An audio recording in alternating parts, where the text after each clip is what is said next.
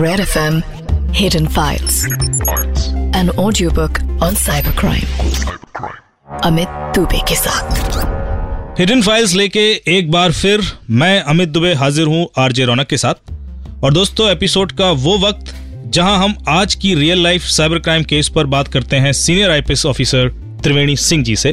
Thank you very much Triveni ji, बहुत खुशी हो रही है एक बार फिर से आपको रेड एफएम के स्टूडियो में देख के। वेलकम। बहुत बहुत शुक्रिया आप लोगों का एक बार फिर से स्टूडियो में बुलाने के लिए।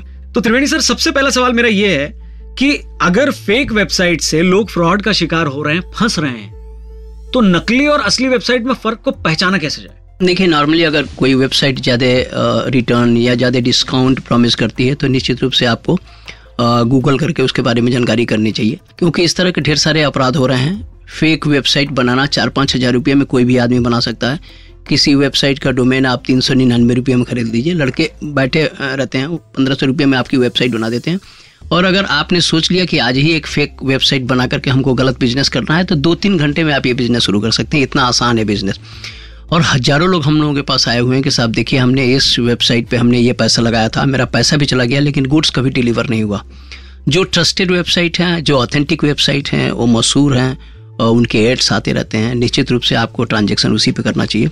त्रिवेणी सर, ये बताइए कि इस केस में क्योंकि फ्रॉड छोटे लेवल का था और सिर्फ बारह हज़ार की चीटिंग हुई थी, इन लोगों ने पुलिस के चक्कर में पड़ना सही नहीं समझा। जो हम आज आमतौर पर देखते हैं कि लोग छोटे मोटे केसेस को लेकर पुलिस के पास नहीं पहुँचते, आपको क्या लगता है, क्या ये सही है?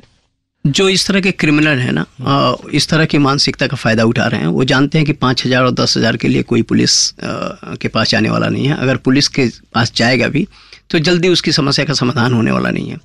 लेकिन आप क्रिमिनल के एंगल से देखें तो लाखों लोग उसके शिकार होते हैं। अगर लाखों लोगों को पाँच हज़ार रुपये से मल्टीप्लाई करें तो उनका रिटर्न और उनका अमाउंट कितना बड़ा हो जाता है आप सोच सकते हैं। इसलिए चाहे पाँच हज़ार रुपया हो या चाहे बड़ा अमाउंट हो, निश्चित रूप से कंप्लेंट करना चाहिए। पुलिस में जब कंप्लेंट जाएगी तभी कार्रवाई होगी, तभी अरेस्ट होंगे।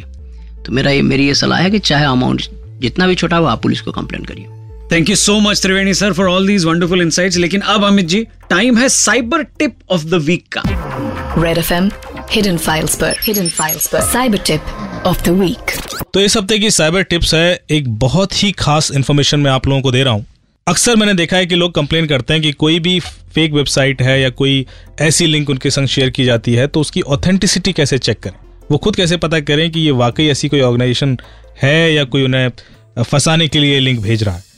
तो ऐसी कई तरह की लिंक्स और वेबसाइट हैं हमारे पास जिस पर आप इस लिंक की वैलिडिटी चेक कर सकते हैं। आप पता कर सकते हैं कि इसको ओन कौन करता है, ये किसने रजिस्टर कराई है वेबसाइट, ये कहाँ पर होस्टेड है, और जो ओनर है उसके डिटेल्स क्या है, उसका ईमेल आईडी, उसका एड्रेस, उसकी लोकेशन, सारा डिटेल आपको मिल जाता है। जिन वेबसाइट्स पर आप ये चेक कर सकते हैं उनके कुछ के नाम लिख लीजिए आप।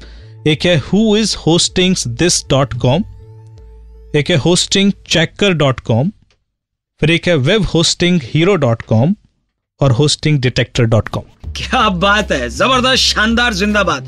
आप ही बोलिए, इस तरीके की इंफॉर्मेशन आपको ऐसी थोड़ी मिल जाती कहीं पर। इसलिए तो मैं कह रहा हूं कि hidden files is India's first and only cyber crime radio show. फिलहाल थोड़ी देर में आपके साइबर सवाल और साइबर एक्सपर्ट अमित दुबे के जवाब लेकर हम वापस आएंगे। अगर आपका कोई सवाल है जो आप पूछना चाहते हैं तो हमें व्हाट्सएप करिए seven five three one nine three five nine three five पर। रेड एफ एम बजाते रहो।